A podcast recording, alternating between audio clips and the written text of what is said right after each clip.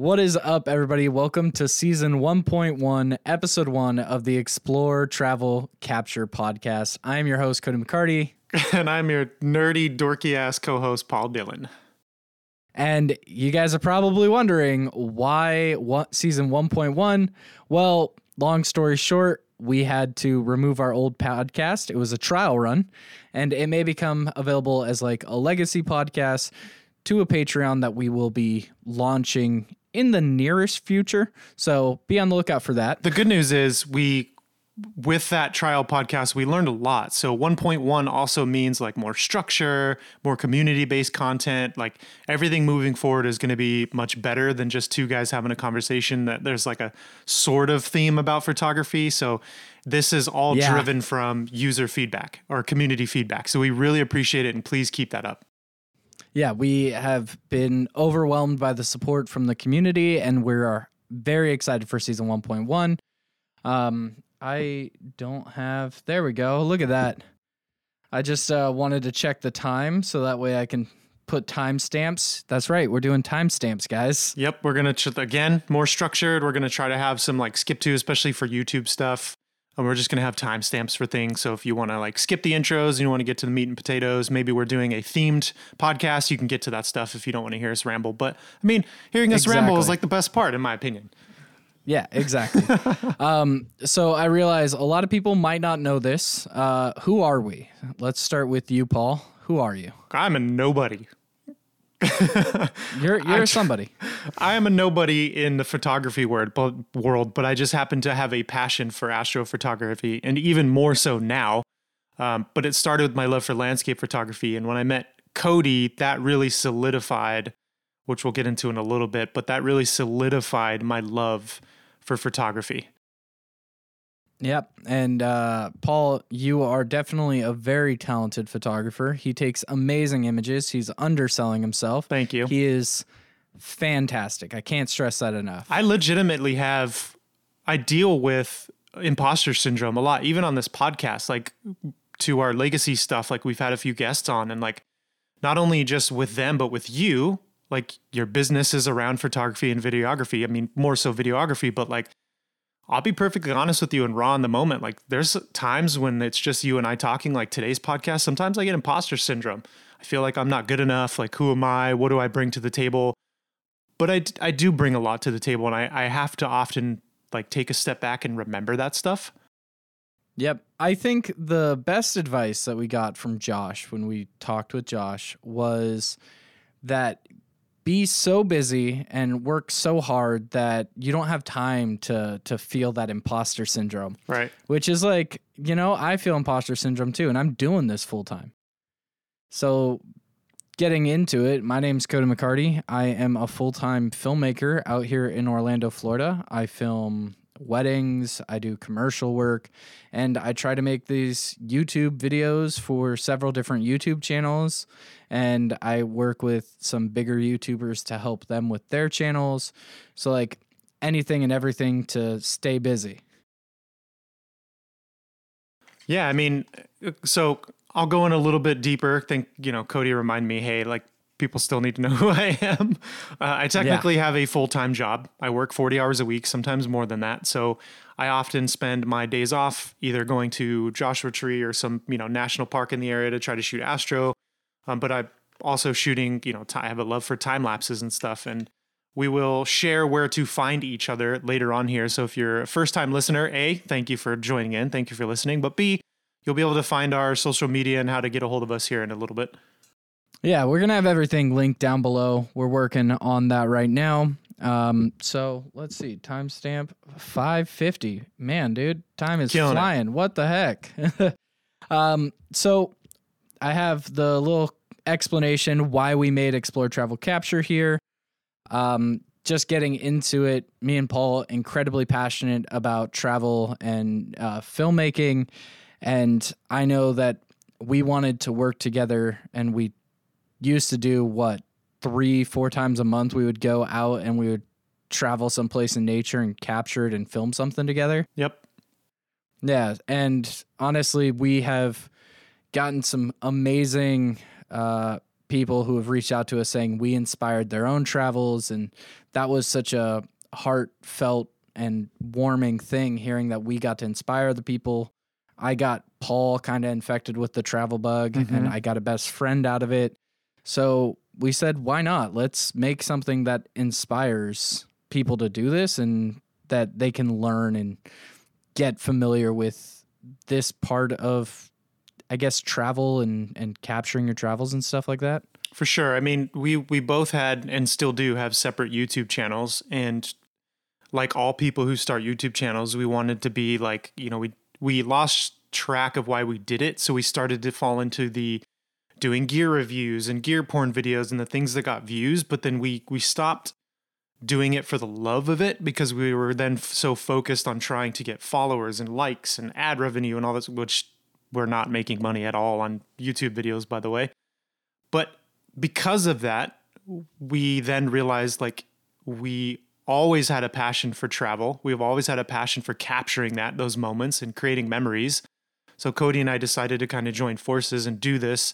And yeah, our our videos took a hit for views, but we're making the content that we love. And when you do, when you do something that you love, people will kind of flock to that. Like to Cody's point, we have inspired inspired a couple of people to go out and shoot and capture and I've had the the pleasure of randomly having a conversation with an older lady in Joshua Tree and teaching her astrophotography. That's an amazing feeling. And I Like don't, the I don't think I, fact I'll just finish my point really Yeah. quick. I don't think I could have done that if I was focused on making a gear review video for that trip. Yeah, my my point is like that feeling of like inspiring and connecting with people through our passions is at the heart of what we do.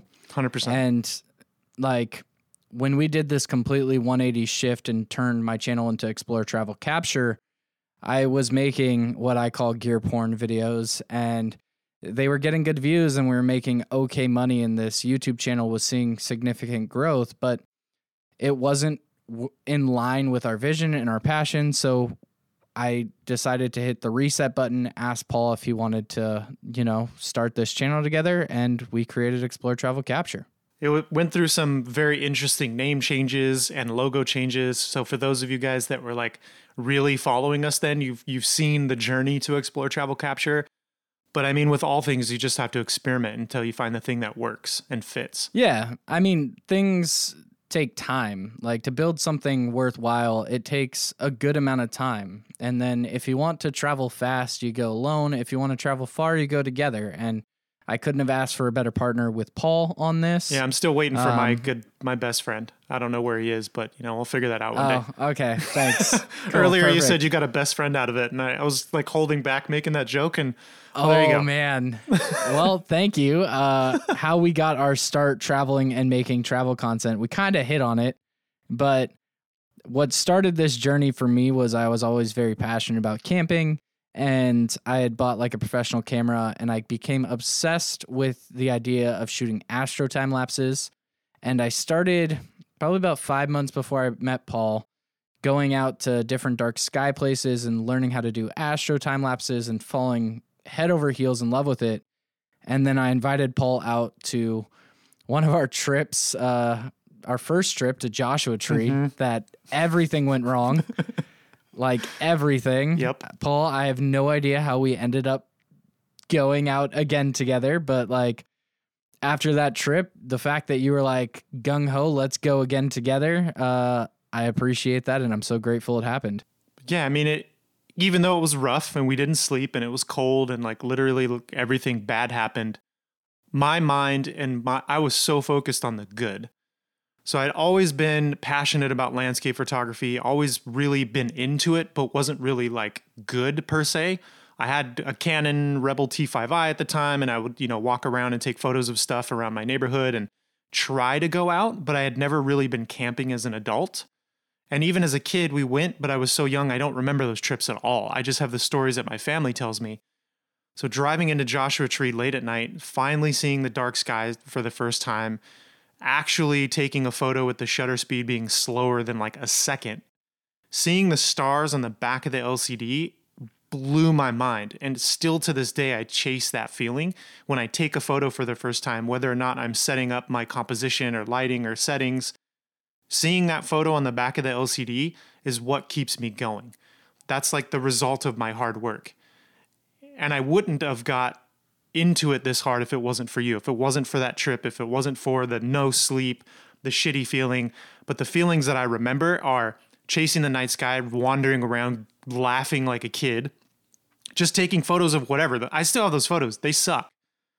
They're just of But they're- they're random memories, stuff, but they are right? memories. That's exactly Yep. what I was gonna say.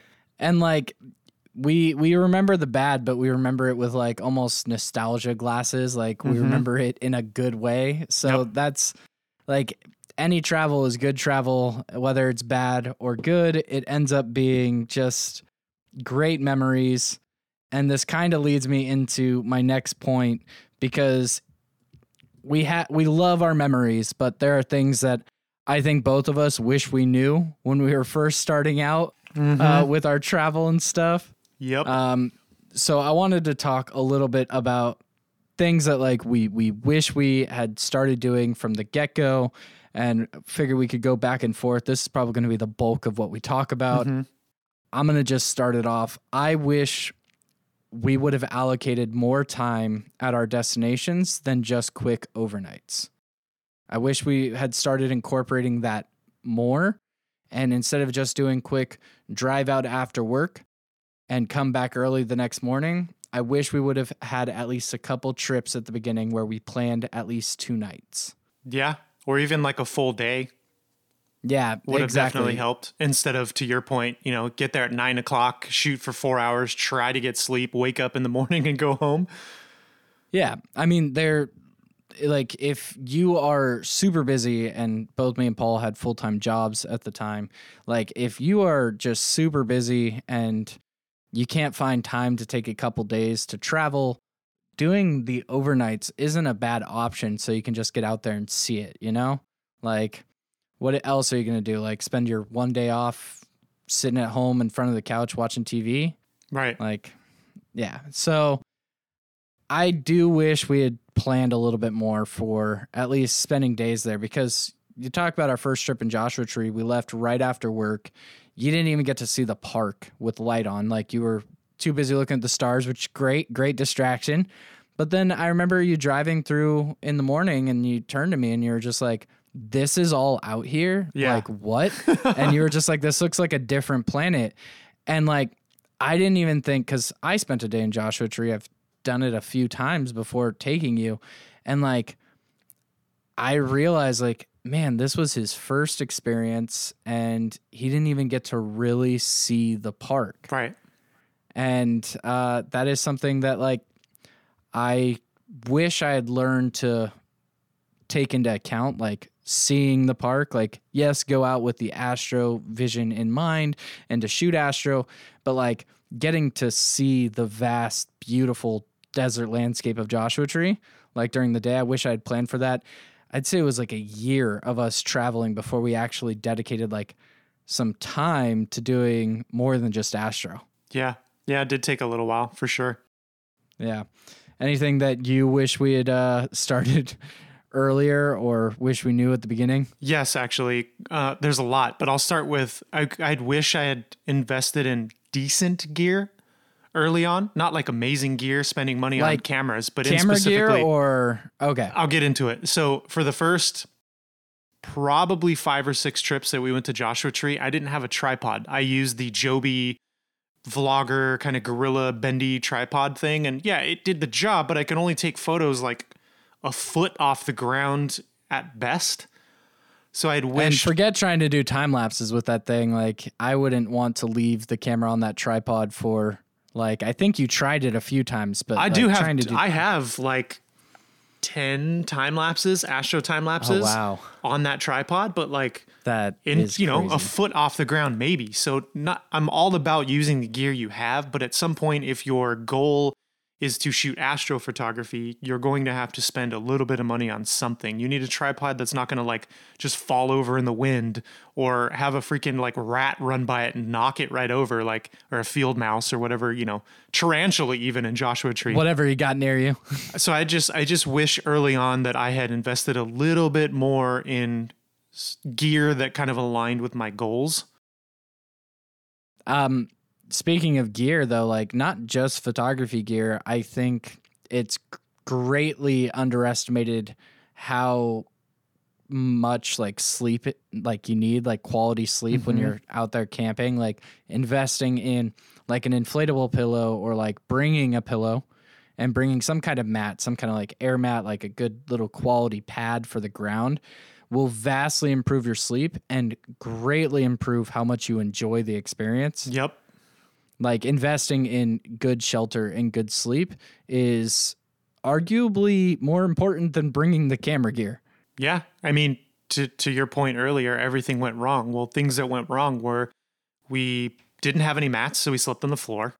I had stopped, we didn't have zero degree bags. Exactly what I was going to say. I stopped by Target and got one of those like 50 degree Coleman summer bags. Worst experience ever. Like, I was frozen what was it like 28 degrees at night, yeah. something like that. Like the pillows froze over. Yep. Like yeah. those pillows were super gross though. Like I, I, have to think like how much sweat was in those damn pillows that like yeah there had to have been moisture exactly. solid. like like I immediately got a new pillow too. Like that was gross. But like you could knock on the pillows and it was like knocking on a wooden door. Yep. I remember that. Like we woke up in the middle of the night, we we both were shivering. I'm trying to be cool because I'm like, I'm the expert. You're the Paul's expert, like, yep. I'm, look, I'm looking right? to you like, for the answer. I know. He's like, I'm so cold. I'm like, okay, for you, Paul, we'll go we'll go in the car. I'll turn on the car and we'll sleep in the car. Little did I know the next morning that like I found out one, we had set up our tent on a hiking trail, which is gonna be like my next part, things I wish we knew when we started and two, it was like a super popular area and shouldn't have been set up there. yep. Um, so like invest in quality gear is still something that we could talk about a lot, but I think the next part is like planning your stay. I do want to finish up. So not just tripod, because if if you're listening to oh, this oh, yeah, and yeah. you're not a travel adventure photographer and you're into portraits, you might want to invest in, I don't know, let's say a reflector or, you know, something like that. So my point is I wish I invest invested in decent gear that aligned me with my goal. And my goal at the time was to shoot astrophotography. So you don't yeah, necessarily sure need a tripod. A quality thing. You not, you don't necessarily need a tripod for portrait photography, but if you're going to shoot at the beach, you may need you know light reflector or something. So that's that's kind of what I was saying. Yeah, but if you also want to film and document your travels, like a tripod will last you. Like I still had my first quality tripod that I ever had for five years, and it still worked perfectly good before I sent it to Frank. Like that tripod lasted me longer than cameras. For sure. I mean, if you're going to be a photographer of any sort, you should have a tripod. But my point is, like, you know, you don't necessarily have to invest in astro gear to shoot portraiture or weddings, but you know, making sure that decent, you buy the gear yes. that you want to yep. do the job you want. Yeah, that makes perfect sense.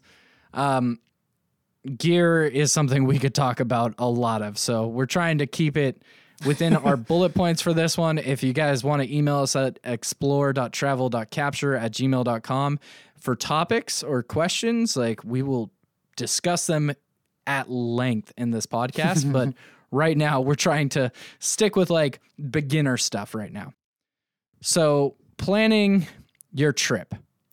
Now, when I discovered this spot where I set up my tent on the hiking trail in Joshua Tree, the reason I discovered that spot was because whenever I visited Joshua Tree, I would always leave after work and it would be night by the time I'd get there.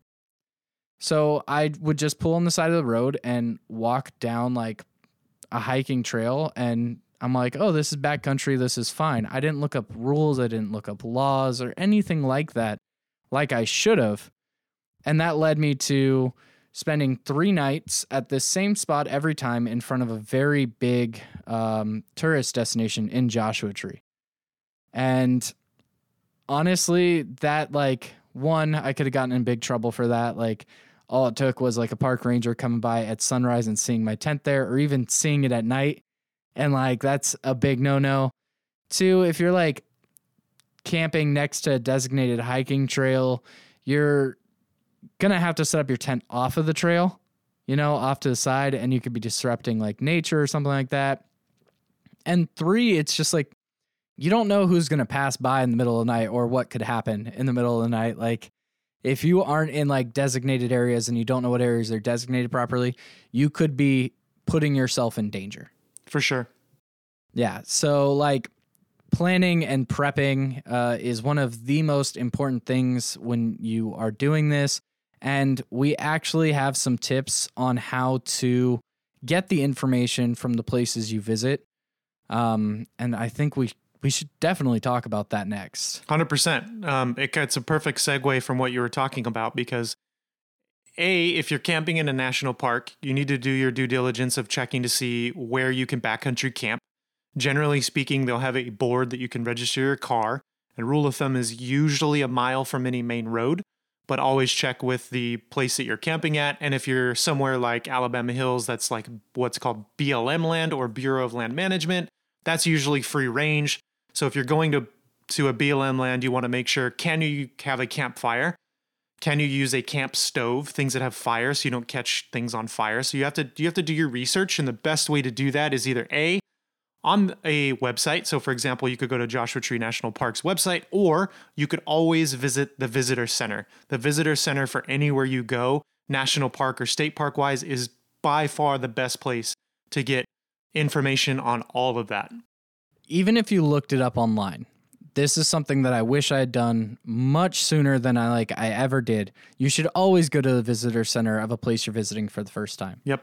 Always. It will greatly benefit you because they're local. They can tell you the best places to visit, the best places like you tell them what you have in mind or what you want your experience to be at this destination and they have like a complete game plan for you and backups and they're locals like they live there they're paid to like explore these places frequently. Yep.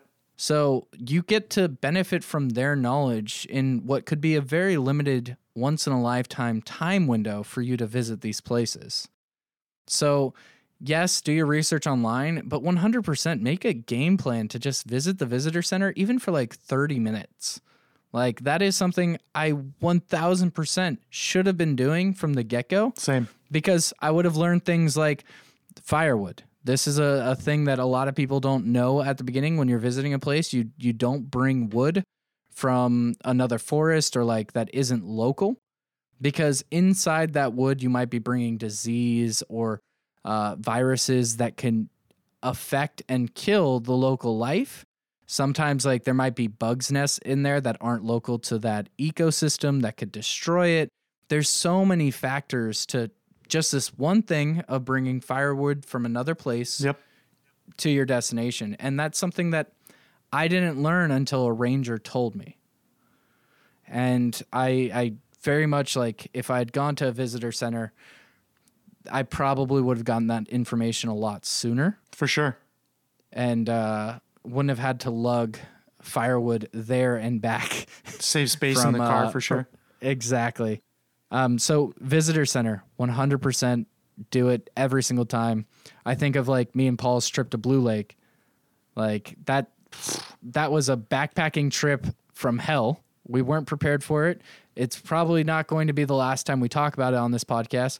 But what did what did the person at the visitor center tell us like when we were planning on hiking up into the Sierras? Well, the the rad thing is they they told us literally everything you could need to know. They told us how long the hike was, what to expect, where to stop for water, where to stop and and chill and like relax, which places to camp and where to I mean they told us everything. Everything we yeah, would want to know. Like we were vast like we were very optimistic on how far we could actually hike back in a day. Mm-hmm.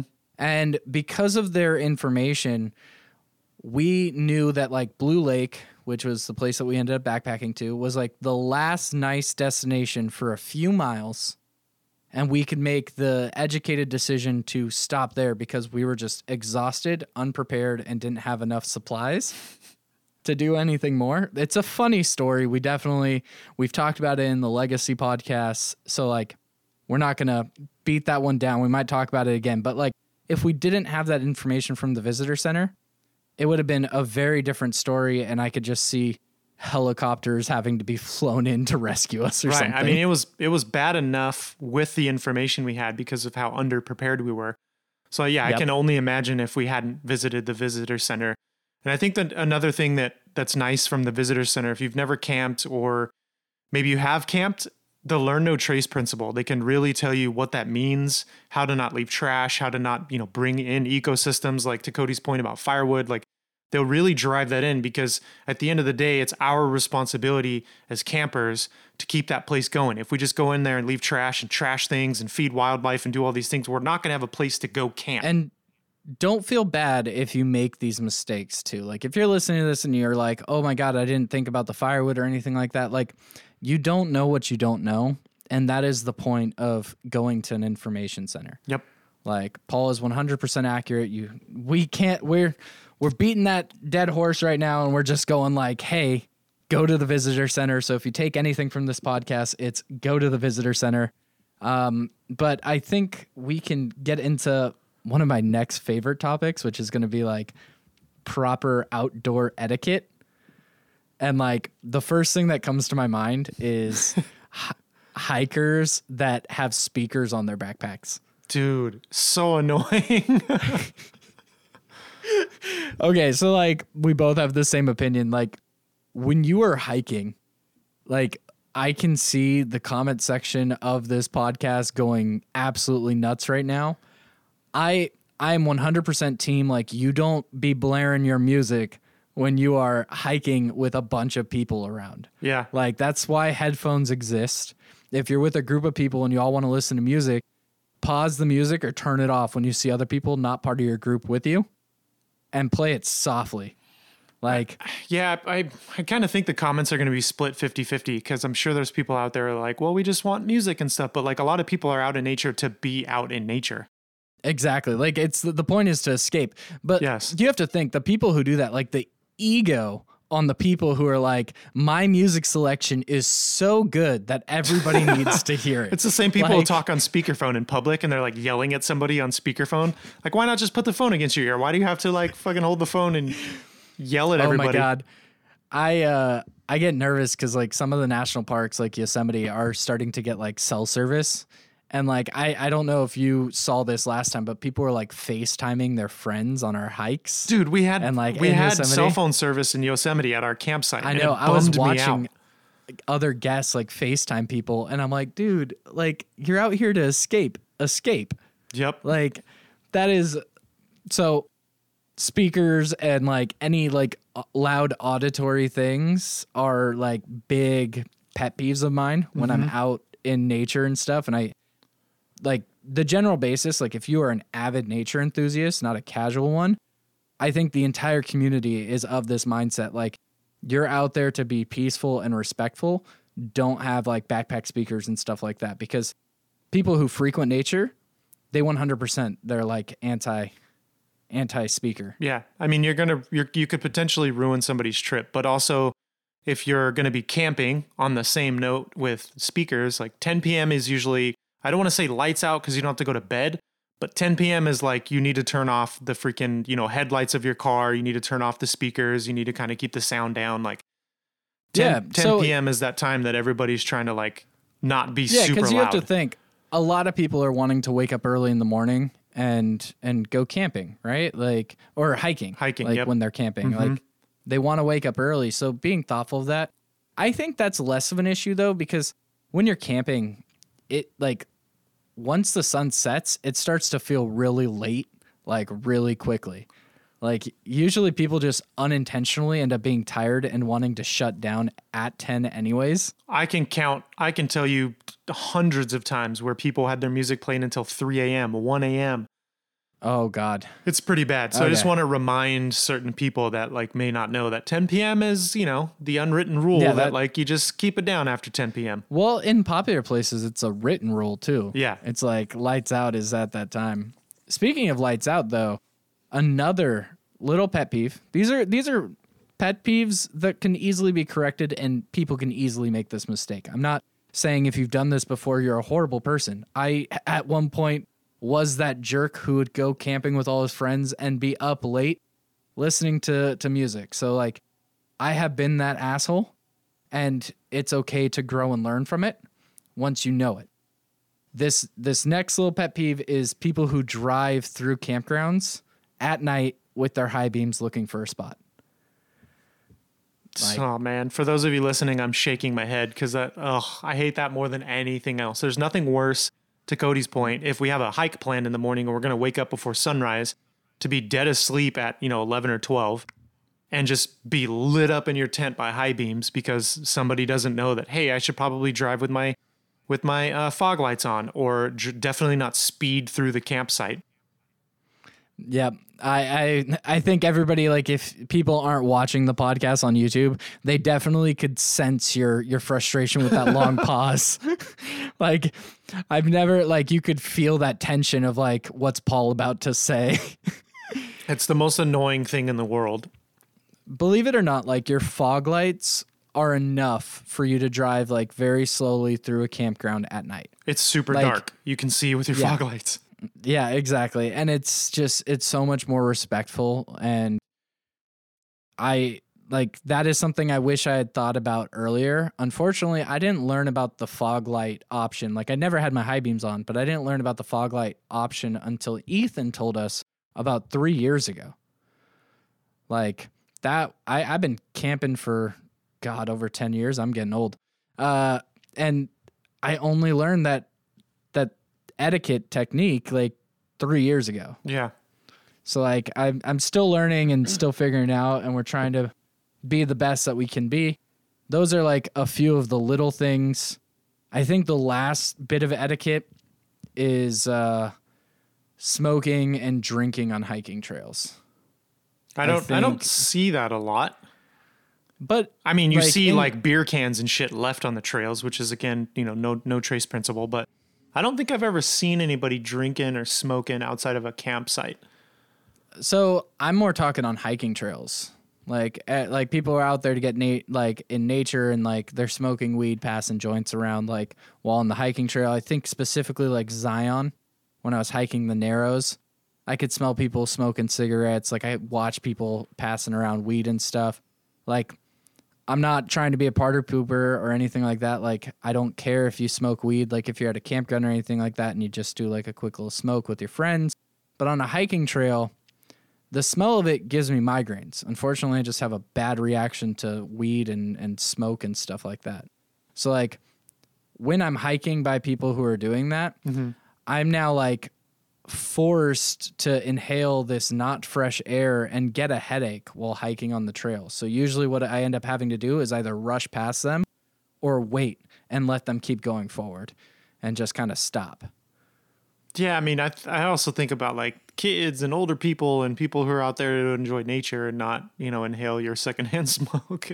yeah, I mean that that's another factor. Like, I I wouldn't say like if you have asthma and you're just trying to enjoy nature and stuff, it's already like a risk for you to go hiking. Mm-hmm. And now there's this added risk of people smoking or doing stuff like that. Yeah. Yeah, so that, that's a little thing that I've experienced. I haven't experienced that as much lately. Like I, I think about our hikes that we've done together, and I'm like, that was something I was more experiencing like five, six years ago, or in the bigger parks with the easier hikes. Yeah, yeah, that's typically what I do. Um, so we talked about etiquette, and uh, that was kind of like the last talking point that I had signed up. So like, any it's free game now, dude. Like it is now. Like catch up. Like how you been? You got any trips coming up? Yeah, dude. Yes, I just came back. I'll save the details for this trip for our next episode. But I just came back from using the star tracker for the first time um, up until Ooh, this point, I think I think you and I both have shot astro for like maybe five, four, five, six years at this point. So I started filmmaking five years ago. So I picked up astrophotography about three months after that. So we're coming right up on five years. Okay, yeah, five years, and I've I've finally stepped my game up and bought a star star tracker, and I am obsessed. I cannot wait to go out. So new moon is April 30th and May 1st. I have those days off already. In fact, I have every new moon off until the end of this year. So I plan to go out and shoot every single new moon. And I have some very big goals, very big ideas. I'm kicking myself in the ass for this. I will share the photo of this flower that I so I had an idea in Joshua Tree and I'm really upset that mm-hmm. I didn't mm-hmm. do it. There was a cactus because it just rained and there was a flower in the middle of the cactus and I had totally oh, planned wow. to take that photo portrait with the Milky Way kind of rising behind it. And I took the photo photo on my phone so I would remember the angle and I forgot to do it. I'm a little upset. But I have ideas Dang. like that that I still want to achieve and do so. That's really exciting. So the reason Paul says we'll bring this up next time is one of our listeners had emailed us wanting a full dedicated astrophotography episode of the podcast and we plan on getting really into it so like if you aren't familiar with like what a star tracker is or why Paul is saying he has every new moon off to shoot astrophotography the next episode is going to cover all of that so everything you need to know to photograph the night sky is coming up. So yep. that is going to be a very exciting episode. I guess I mean it, de- it depends on how like in the weeds we want to get with astrophotography. I can just talk about why it took me 2 to 3 days to edit the, the star tracked photos. Oh my god. So basically what Paul is talking about is his he gets so meticulous about his astrophotography of the night sky that he layers several images on top of each other. And the thing about the night sky is the earth is moving very fast and nothing stays in its exact place. Mm-hmm. So, like every 20 seconds, he takes a photo and the stars are now in a different spot. So, when he's stacking these photos, he has to align the little dots that are stars together. Now, there's software that'll do this for him, but Paul is a glutton for punishment and does it himself. So he's manually aligning these pinpoint dots in the sky, spending hours doing it, and then he has to like mask around it. Like if there's wind or something like that, and like the tree leaves move, he has to now draw these super fine lines around the moving limbs is that what you'd say or leaves? So here's here's what made it difficult. First and foremost yes photoshop starry landscape stacker um, shit i can name like five other ones. They have software that will align the stars or pixels but there's nothing on earth that does it better than you manually like you can do a side by side and it just looks so much better when you do it manually but here's what's difficult using a star tracker it stack it's it tracks the night sky as it moves so therefore, the foreground move uh, is just basically a blurred mess. So if you can imagine a picture of a tree with one photo, it's not really bad, but 10 photos that have tracked the night sky to move, now you have this blurry mess.